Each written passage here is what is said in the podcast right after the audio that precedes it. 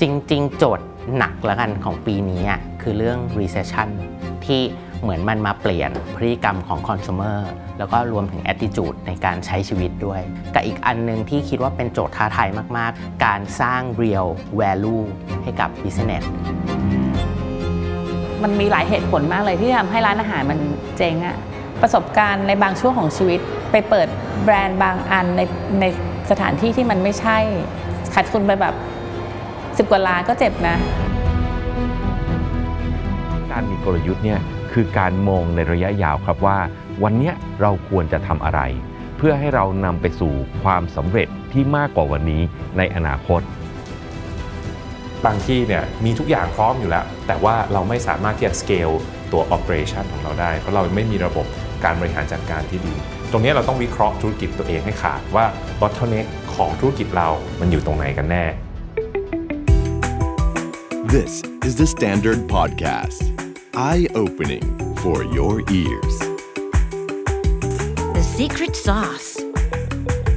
สวัสดีครับ ผมเคนนักครินทร์และนี่คือ The Secret Sauce Podcast What's your secret? โจทย์ของ SME ในปี 2024 คืออะไร โจทย์ของผู้ประกอบการที่จะต้องรับมือตั้งรับหรือกระโจนเข้าหาโอกาสในปี 2024 คืออะไร วันนี้เราจะพูดกันในเรื่องอนาคตกันอีกครั้งหนึ่งครับ เป็นยังไงบ้างครับ ผ่านมาถึงประมาณ Q3 ของปี 2023 ผมเชื่อว่าเราผ่านร้อนผ่านหนาวมาเยอะนะครับ ปีนี้เป็นปีแห่งการฟื้นตัว แม้ว่าเราจะเจอกับภัยคุกคามต่างๆ มากมายเรื่องของเงินเฟ้อหรือว่าเรื่องของเศรษฐกิจถดถอย แล้วก็หลายคนก็พูดว่าเศรษฐกิจยังไม่กลับมาเลย โอ้ ตอนนี้ยังยากลำบากอยู่เลยอะแต่อย่างน้อยมันก็ฟื้นตัวกลับมาจากช่วงโควิด -19 หัวใจสำคัญที่ผมอยากจะชวนคุยในวันนี้ก็คือว่า แล้วนักธุรกิจเอาตัวอย่างสัก 4 คนแล้วกันที่เป็น SME รวมทั้ง Professional เนี่ยเขามองเทรนด์ต่างๆ ที่เกี่ยวข้องกับ SME โดยเฉพาะเลยนะฮะวันนี้ผมไม่ได้พูดแค่โจทย์เศรษฐกิจว่า GDP ปีหน้าจะเป็นยังไง ไม่ได้พูดแค่ว่าโจทย์การตลาดนั้นจะเป็นยังไง ไม่ได้พูดแค่ว่าโจทย์ของผู้บริโภคจะเป็นยังไง แต่เราพูดภาพรวมของคนที่ทำ SME หรือทำธุรกิจทุกคนที่ฟังอยู่ตอนนี้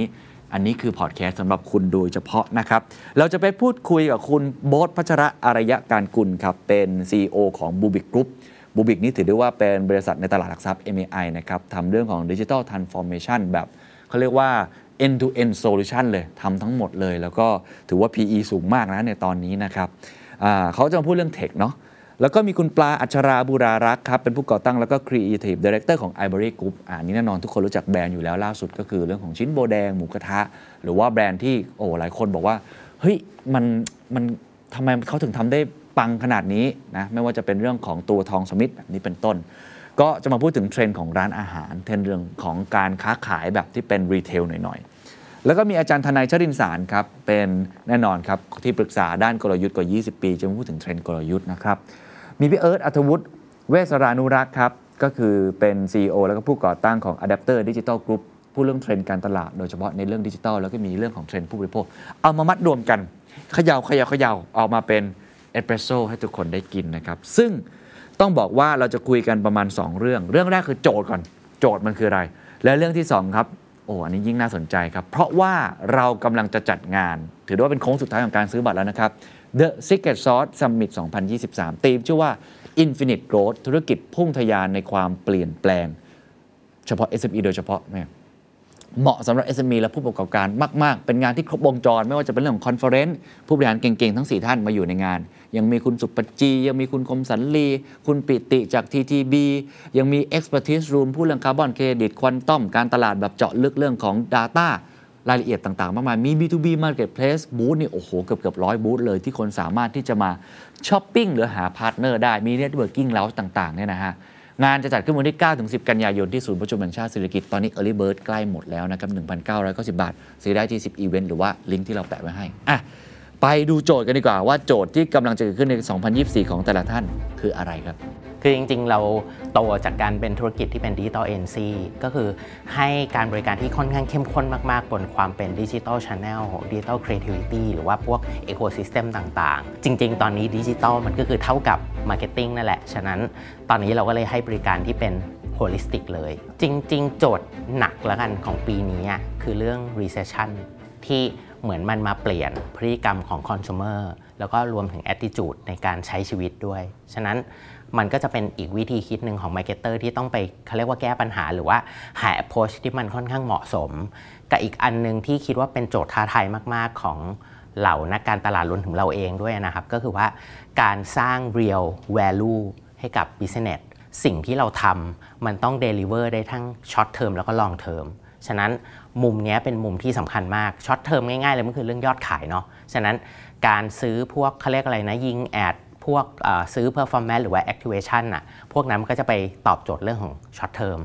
แต่ถ้าเราอยากได้ long term มันคือการสร้าง real value ให้กับไม่ว่าจะเป็นแบรนด์หรือ business ฉะนั้นตอนนี้โจทย์ใหญ่ ๆ แล้วก็ท้าทายมาก ๆ ของทุกคนคือเรื่องนี้ ตอนนี้ โจทย์ใหญ่ของการสร้าง value อย่างเมื่อสักครู่ที่ผมบอกอะ่ะมันคือทำยังไงให้ทุกๆ spending ที่เรา spend น่ะมันตอบกลับไปได้ที่ไม่ใช่แค่เรื่องยอดขาย แต่ต้องกลับไป contribute ในเรื่องของ brand value ด้วย ฉะนั้นเนี่ยการโฟกัสแพลตฟอร์มสำคัญมาก ๆ และรวมถึงมันก็จะไปผูกพันเกี่ยวกับเรื่องเขาเรียกชิ้นงานที่เราจะทำอะว่าในแต่ละโจทย์อะชิ้นงานมันจะต้องไม่เหมือนกัน ตอนนี้ผมยกตัวอย่างง่ายๆ ที่ทุกคนทำกันเป็นมาตรฐานมากๆ เช่น สร้างวิดีโอยาว 1 ตัว cut down เป็น 15 วิ เป็น 6 sec short clip อะไรก็แล้วแต่ มันเป็น very basic traditional asset อะแต่โจทย์จริงๆ เราต้องการสร้างอะไรอะมันต้อง custom หรือว่า tailor asset ที่มาตอบโจทย์สิ่งนั้นมากกว่ามากขึ้น challenge แต่ละร้านอาหารน่ะมันต้องมีการพัฒนา แล้วก็ มองว่าเราไม่ได้ขายแค่อาหารน่ะพี่คิดว่านะ โลกสมัยนี้มันคือการสร้างตัวตน มันไม่ใช่แบบว่ายุคที่แล้วที่แบบ ขายอะไรก็ได้ มาตรฐานยังไงก็ได้วันนี้คืออกคุ้มใจฉันอยากทำอันนี้อร่อยวันนี้ฉันทำไม่เหมือนเดิมอะไรเงี้ยพี่ว่ายุคสมัยนี้และหลังโควิด มันเป็นยุคทองของเมืองไทย ไปดูได้เลยว่าเรทการท่องเที่ยวอะ ประเทศไทยนี่คือแทบจะเป็นอันดับหนึ่งแล้วอะทุกทวีปอยากที่จะมาเข้ามาในเมืองไทย เพราะฉะนั้นนะมันเป็นโอกาสที่ดีมากสำหรับธุรกิจท่องเที่ยว โรงแรมร้านอาหารที่จะ shining อะพี่คิดว่า เพราะฉะนั้นอะลองไปดูว่าจะทำยังไงให้เราเป็นเหมือนแบบ สร้างความ แตกต่างสร้างตัวตนให้ให้คนอยากที่จะมากินร้านเราอะไรเงี้ยพี่ว่าอันเนี้ยเป็นสิ่งที่คิดว่าน่าทำเพราะว่าเมืองไทยเนี่ยมีโปรดักต์อร่อยมาก เยอะสุดๆ แต่บางทีอาจจะไม่ค่อยเข้าใจเรื่องของการสร้าง branding การสร้างตัวตนให้ดูโดดเด่น ถ้าแค่แบบ แค่ไปพลิกนิดนิดเดียวอะเช่นนะเช่นเช่นนะ ผลิตภัณฑ์ที่อยู่ในหีบห่อบางอย่างที่แบบ so ชาวบ้านดูกินอร่อยกินติดใจ แค่มันถูกห่อใหม่อะด้วยโลโก้ใหม่แพคเกจจิ้งใหม่นำเสนอใหม่ อะไรอย่างเงี้ยพี่ว่ามันก็ชิฟแล้วแล้วอะให้ให้แบบมันแตกต่าง แล้วพี่อยากจะเห็นแบบ ประเทศไทยเป็นเจ้านำในเรื่องของอาหารและบรรจุภัณฑ์เราพี่ไม่จะตื่นเต้นเสมอนะเวลาพี่ไปญี่ปุ่นน่ะ พี่จะเห็นแบบให้มันฉลาดจังวะมันแบบ อะไรมันก็น่ารักคิกขุดูแบบเก๋ไปหมดเลยอะแล้วทำไมแบบกินเปิดชิมโอ้โหโซแบบธรรมดา เฉยๆ แต่แบบเราตื่นเต้นกันจัง เพราะว่ามันล้ำอะมันคิดมันใช้ความคิดในการทำทำธุรกิจอะพี่เลยอยากจะถ้าถ้าถามอะก็อยากจะให้แบบประเทศไทยแล้วก็ผู้ที่ทำธุรกิจอาหารในเมืองไทยอะใช้ไอเดียแล้วก็ใส่ความคิด แล้วก็ดีไซน์แล้วก็แบรนดิ้งลงไปในการทำธุรกิจอาหาร มีตัวเลขหนึ่งที่ผมเคยเห็นที่กระทรวงพาณิชย์เนี่ยนะฮะเขาบอกว่าบริษัทไทยนะครับที่มาจดทะเบียนกับกระทรวงพาณิชย์เนี่ยเพื่อถึง 5 ปีเนี่ยจริง ๆ อยู่รอดเนี่ยไม่ถึง 20%เท่านั้นเองนะครับแสดงว่าเราเนี่ยมีจิตใจที่อยากจะเป็นผู้ประกอบการเยอะมากครับ แต่เรายังอาจจะไม่เห็นวิธีการหรือทำให้มันสำเร็จได้ ซึ่งผมเชื่อว่าถ้าเราสามารถทำได้นะ มันจะเป็นเรื่องดีมากๆนะครับประเทศบางประเทศเนี่ยเขาเล็กมากๆเลยนะฮะอย่างเช่นสวิตเซอร์แลนด์เนี่ยนะทรัพยากรก็ไม่มีทะเลก็ไม่มีนะฮะแต่เศรษฐกิจของเขาดีมาก แล้วถ้าใครได้เคยไปเที่ยวเนี่ยจะพบว่าเราเป็นประเทศที่น่าอยู่อะพัฒนาเจริญแล้ว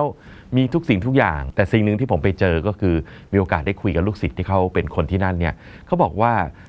ส่วนมาก ๆ เลยนะครับของ GDP ของสวิตเซอร์แลนด์เนี่ยมาจาก SME นะ นะครับและนั่นนะข้อดีก็คือทำให้การรายได้ของประเทศเนี่ยครับมันถูกกระจายไปสู่คนจำนวนมากนั่นเองนะครับเพราะนั้นผมคิดว่าประเทศไทยเราเนี่ยยังมี room for improvement อีกเยอะมากเลยในเรื่องของการจัดการในแง่ของ SME แต่ถ้าทำได้เนี่ยจะเป็นประโยชน์กับประเทศอย่างมากครับ ถ้าเราไปดูระหว่างบริษัทเล็กกับบริษัทใหญ่เนี่ยเราก็ต้องยอมรับอย่างหนึ่งนะฮะว่าบริษัทใหญ่ที่เราเห็นวันนี้จริง ๆเขาเคยเป็นบริษัทเล็กมาก่อน พียงแต่เขาหาวิธีการเติบโตจนมาเป็นวันนี้ได้นะครับเพราะนั้นเช่นเดียวกันวันนี้เราอย่าไปเทียบกันที่ว่าใครเริ่มก่อนใครเริ่มหลัง เพราะแต่ละคนเนี่ยเริ่มไม่เหมือนกันนะฮะคนที่เราเห็นวันเล็กวันนี้เล็ก ๆ ทั้งหลายเนี่ยที่มีจำนวนมากเนี่ยนะครับแน่นอนส่วนหนึ่งก็จะกลายไปเป็นบริษัทขนาดใหญ่ในอนาคตนะฮะแต่ว่าจะทำยังไงให้จำนวนเนี้ยเพิ่มขึ้นได้มาก ความแตกต่างอยู่ตรงนี้ครับมันเป็นหลักธรรมชาตินะครับเพราะว่าธรรมชาติเนี่ยมันมีความเป็นพีระมิดนั่นหมายความว่าจะมีคนส่วนใหญ่ที่อยู่ที่ฐานก็คือ สำเร็จบ้างไม่สำเร็จบ้างแค่พอเลี้ยงตัวนะฮะคนที่อยู่ตรงกลางๆ ก็คือขึ้นมาได้แล้วประสบความสำเร็จมากขึ้น แต่คนที่ขึ้นไปประสบความสำเร็จมากจริง ๆ จนกลายไปเป็นบริษัทขนาดใหญ่เนี่ยจริง ๆ มีจำนวนน้อยนะครับแต่อันนี้ต้องยอมรับว่าเป็นกฎธรรมชาตินะฮะมันหลีกเลี่ยงข้อนี้ไม่ได้ แต่ประเด็นคือทำไมคนบางกลุ่มเนี่ยเขาสามารถขึ้นไปถึงจุดข้างบนได้นะครับตรงนี้ผมตอบก็ต้องตอบตรงๆแหละเพราะในฐานะที่ผมทำงานด้านกลยุทธ์คำตอบก็คือการมีกลยุทธ์นั่นเอง นะครับ และการมีกลยุทธ์เนี่ยคือการมองในระยะยาวครับว่า วันนี้เราควรจะทำอะไร เพื่อให้เรานำไปสู่ความสำเร็จ ที่มากกว่าวันนี้ในอนาคตนะครับ มันมากกว่าการแค่ทำให้เรามีรายได้ทำให้สินค้าเราดีขึ้นกว่าเมื่อวาน แต่มันเป็นการมองเกมให้ขาดครับว่าสถานการณ์จะเปลี่ยนแปลงไปอย่างไร ผู้บริโภคจะเปลี่ยนแปลงไปอย่างไร เศรษฐกิจจะเปลี่ยนแปลงไปอย่างไร การแข่งขันจะเปลี่ยนแปลงไปอย่างไร แล้วเราเริ่มสร้างอะไรบางสิ่งบางอย่างในวันนี้ครับเพื่อตอบโจทย์ในอนาคตที่มันดีขึ้น การเติบโตก็อาจจะเป็นเพราะว่าเรื่องการบริหารจัดการ นะครับมีทุกอย่างพร้อมอยู่แล้ว แต่ว่าเราไม่สามารถที่จะ scale ตัว operation ของเราได้ เพราะเราไม่มีระบบการบริหารจัดการที่ดี ตรงนี้เราต้องวิเคราะห์ธุรกิจตัวเองให้ขาดว่า bottleneck ของธุรกิจเรา โดยเฉพาะในอุตสาหกรรมที่เราอยู่เนี่ยมันอยู่ตรงไหนกันแน่ จริงๆ แล้วเวลาเราคิดกลยุทธ์เนี่ยนะครับเราปกติเราจะมอง 3 ด้านเป็นหลักนะครับด้านแรกเนี่ยก็คือเราต้องเข้าใจก่อนว่าสิ่งที่เราตัดสินใจว่ามันเป็นกลยุทธ์เนี่ยมันจะมี Impact นะครับยังไงบ้างโดยเฉพาะในเชิงของ Financial หรือในเชิงของการเงินนะครับ Impact ว่ารายได้มันจะเพิ่มรายจ่ายมันจะลดในรูปแบบยังไงบ้างนะครับหรือว่ามันกลับกันคือมันอาจจะมี Impact ในเชิงที่เป็น Negative ด้วยนะครับรายได้บางส่วนจจะลดไหมรายจ่ายบางส่วนจะเพิ่มไหม ตรงนี้เราต้องมีการ quantify หรือทำให้มันเห็นเป็นตัวเลขอย่างชัดเจนนะครับเพื่อตอบได้และต้องรู้ด้วยว่ามันจะเกิดขึ้นเมื่อไหร่นะครับและมีความแน่นอนยังไงบ้าง ซึ่งตรงนี้เนี่ยเราสามารถเอามาคิดคำนวณได้นะครับเป็นเมทริกซ์ต่างๆ อย่างเช่นตัว NPV นะครับอันนี้เป็นเช็คลิสต์แรกคือต้องมีความเข้าใจในส่วนของ Impact ให้ขาดก่อนว่าสิ่งที่เรากำลังจะทำเนี่ยมี Impact ไง เรื่องที่2นะครับที่เราต้องคิดพิจารณาเหมือนกันก็คือว่า ในตัวกลยุทธ์นั้นเนี่ยได้ใช้ความได้เปรียบนะครับของเราเองยังไงบ้างนะครับต้องบอกว่าทุกธุรกิจเนี่ยมีจุดแข็งจุดอ่อน แต่จะมีจุดแข็งอันหนึ่งนะครับที่เป็นความได้เปรียบที่คนอื่นเนี่ยเขา copy ได้ยาก ตรงนี้เราเรียกว่า competitive advantage นะครับบางธุรกิจเนี่ยอาจจะเป็นชื่อเสียงที่เขาสั่งสมมานาน บางธุรกิจก็อาจจะเป็น resource บางอย่างที่บริษัทเหล่านั้นเนี่ยเขามีอยู่บริษัทเดียวหรือบริษัทอื่นหาได้ยาก บางธุรกิจอาจจะเป็นเรื่อง location นะครับตรงนี้เราต้องมองให้ขาด แล้วเราต้องรู้ว่ากลยุทธ์ที่เราเลือกที่จะทำเนี่ยใช้ประโยชน์นะครับกับตัว competitive advantage ที่เรามียังไง หรือมันมาส่งเสริมให้ competitive advantage ของเราเนี่ยมันดีขึ้นได้อย่างไง นะครับและส่วนสุดท้ายนะครับส่วนที่ 3 คือเราต้องมีการคาดการณ์ด้วยว่าเวลาเราทำกลยุทธ์นั้นออกไปนะครับจะมีการโต้ตอบจากคู่แข่งไง เพราะว่าในการแข่งขันในโลกธุรกิจเนี่ยเราไม่ได้อยู่คนเดียวในตลาด แปลว่าในเรื่องนี้เวลาเรา make decision อะไรออกไป อย่างเช่นเรามีการลดราคาสินค้าเนี่ยคู่แข่งเขาอาจจะลดราคาแข่งกับเราเช่นกัน และเราจะตอบโต้กันยังไง ตรงนี้เราเรียกว่ามันเป็น dynamic response นะครับคือมีการโต้ตอบซึ่งกันและกัน แผนของเราเนี่ยก็ต้องครอบคลุมถึงเรื่องของการโต้ตอบตรงนี้ด้วย ทั้ง 3 ข้อนี้ก็เลยเป็นหัวข้อสำคัญ เป็นเช็คลิสต์สำคัญในการดูว่ากลยุทธ์ของเรามีความพร้อมแค่ไหน มันมีหลายเหตุผลมากเลยที่ทำให้ร้านอาหารมันเจ๊งอะ่ะบางคนขายได้แต่ไม่มีกำไร เพราะไม่รู้จักจัดการกับควบคุมต้นทุนอาหารสมมติโหยทำเหนื่อยขายดีวันหนึ่งเยอะแยะอ้าวแต่จ่ายทีเกี้ยงเลย ก็คืออันเนี้ยก็จะมีปัญหาเรื่องของ ไม่ได้ดูตัวเลขนึกออกปะจริง ๆ มันพี่ว่าธุรกิจอาหารที่แข็งแรงมันต้องควบคู่ไปกับระบบการจัดการและการเทรสเรื่องของตัวเลข ความรวดเร็วของระบบบัญชี การปิดงบบัญชีการทำงบสิ้นเดือน ดูเลยว่าฉันขายอาหารเดือนนี้ ฉัน ขายได้เท่าไหร่ ค่าต้นทุนอาหาร ค่าแรง ค่าเช่านู่นนั่นนี่ ค่าพนักงานอะไรอย่างเงี้ย มันออกมา มันเป็นกี่เปอร์เซ็นต์ของยอดขาย คือพี่ว่ามันต้อง lean business ให้ได้ เช่น รู้ว่าอะไรที่มันไม่ทำเงิน ก็ไปเอาออกขายแต่สิ่งที่คิดว่ามันสร้างผลกำไร นะคะ เป็นลีนเมนูลีนวัตถุดิบ แล้วก็เป็นเน้นเรื่องของต้นทุน ลดอะไรก็ได้ อย่าลดคุณภาพ อันนี้คือจรรยาบรรณของพี่ อีกอย่างหนึ่งคือการที่แบบอยากสร้างโกรธโดยการขยายสาขา ก็คือพี่คิดว่าสิ่งนี้เป็นสิ่งที่ยากมาก สุดๆ เพราะว่าทำร้านอาหารหนึ่งร้านถึง3าถึงสร้านนะพี่ว่า เจ้าของยังสามารถที่จะแบบควบคุมดูแลได้เอง แต่พอคุณก้าวข้ามผ่านร้านที่ 4 ร้านที่ 5 ไปถึงร้านที่ 10 ร้านที่ 20 ร้านที่ 50 ร้านที่ 80 อย่างเงี้ยสิ่งเนี้ยเป็นกระบวนการของการเติบโตที่ต้องมีกระบวนการที่มันต้องจัดการเยอะมากทั้งหนึ่งสำคัญสุดๆ คือการสร้างทีม การคัดเลือกทีม recruitment นี่คือแบบโคตรสำคัญน่ะ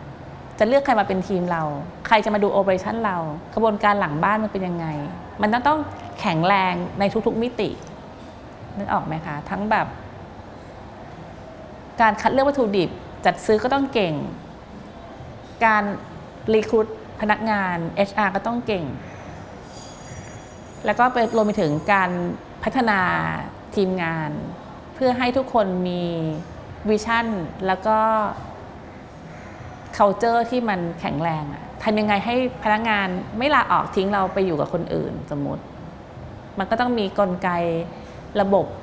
การผลตอบแทนต่างๆทำยังไงให้รสชาติอาหารนิ่ง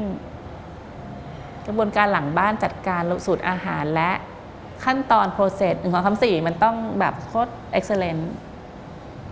แล้วก็ทำยังไงให้ต้นทุนไม่บานแบะ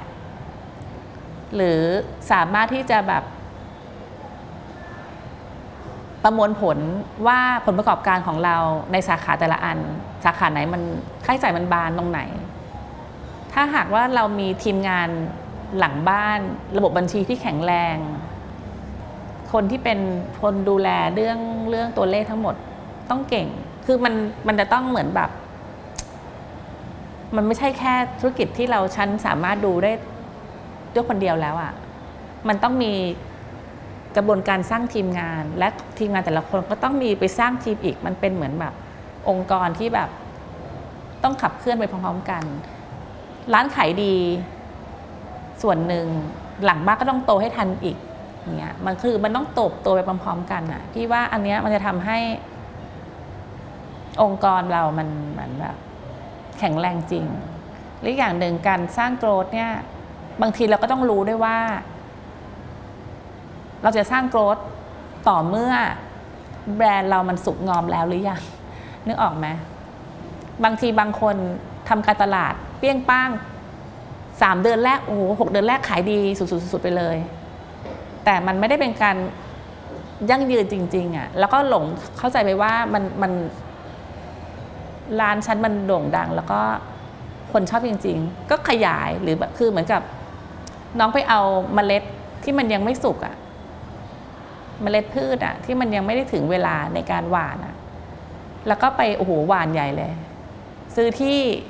หวานเตรียมคิดว่ามันจะต้องงอกงาม แต่ปรากฏว่าเราหวานมันเร็วเกินไป มันยังไม่ถึงเวลาของมันอย่างเงี้ยพี่ว่าจังหวะและเวลาและความ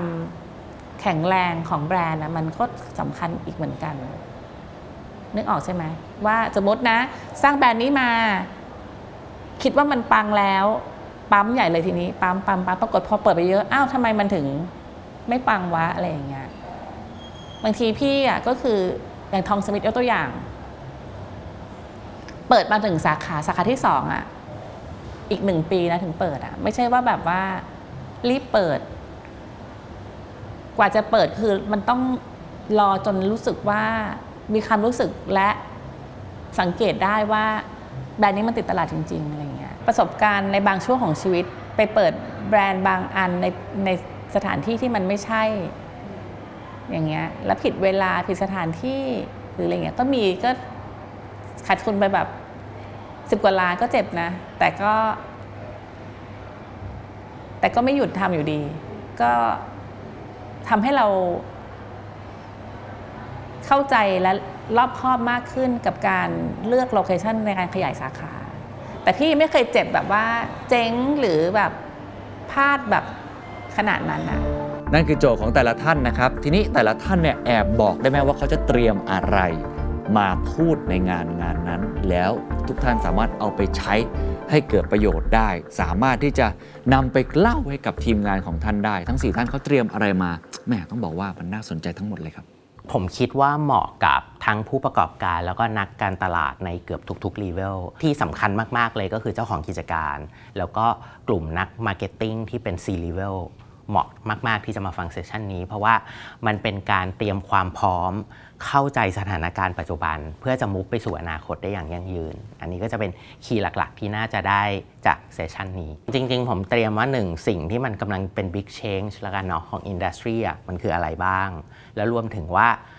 ในฐานะ Marketing ควรจะ React Response แล้วก็เตรียมทีมของเราอะให้พร้อมยังไง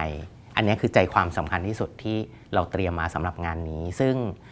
แน่นอนคิดว่าเป็นประโยชน์แน่ ๆ ทั้งกับณปัจจุบันและรวมถึงกับอนาคต Digital and AI Transformation มีแน่ ๆ ใช่ไหมซึ่งเรามีความพยายามที่จะแยกสกีมให้ให้เข้าใจชัดเจนนะครับ รวมถึงพวกโซเชียลต่างๆ ที่มันก็เริ่มมามีบทบาทมากขึ้น เรายิ่งมาตอกย้ำเรื่อง creator led new world creative สิ่งนี้จะเป็นอีกสิ่งหนึ่งซึ่ง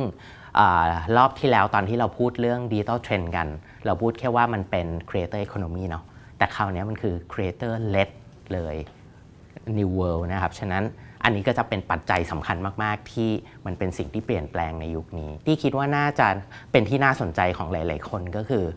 เราจะ level up การใช้งบ marketing ยังไง ให้ได้ประโยชน์สูงสุดกับธุรกิจ เพราะว่า ตอนนี้ความน่าสนใจอย่างหนึ่งของเทรนด์ในทุกๆ ธุรกิจก็คือว่า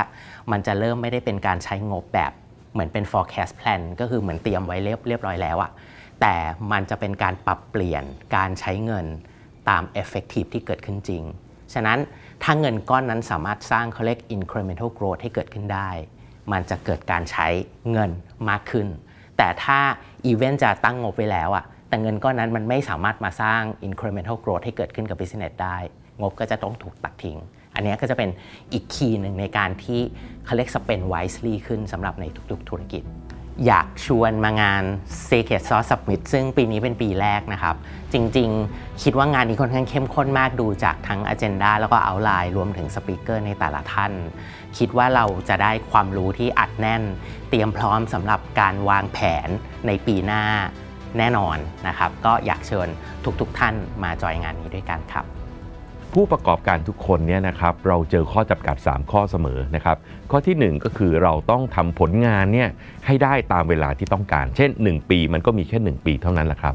ข้อที่2ครับทุกคนมีเงินจำกัดนะฮะและข้อที่ 3 ก็คือทุกคนมีทีมงานหรือคนในองค์กรเนี่ยที่มีอยู่อย่างจำกัด ดังนั้นครับหมายความว่าเราต้องเลือกทำอะไรบางสิ่งบางอย่างนะครับ และบางสิ่งบางอย่างนั้นแหละครับ ถ้าเราเลือกได้อย่างถูกต้อง มันจะนำพาเราไปสู่ผลการประกอบการที่มากกว่าคนที่เลือกทำสิ่งที่ผิดนะครับ ดังนั้นครับในงาน The Secret Sauce Summit ครั้งนี้เนี่ยครับผมได้เตรียมนะครับเรื่องของกลยุทธ์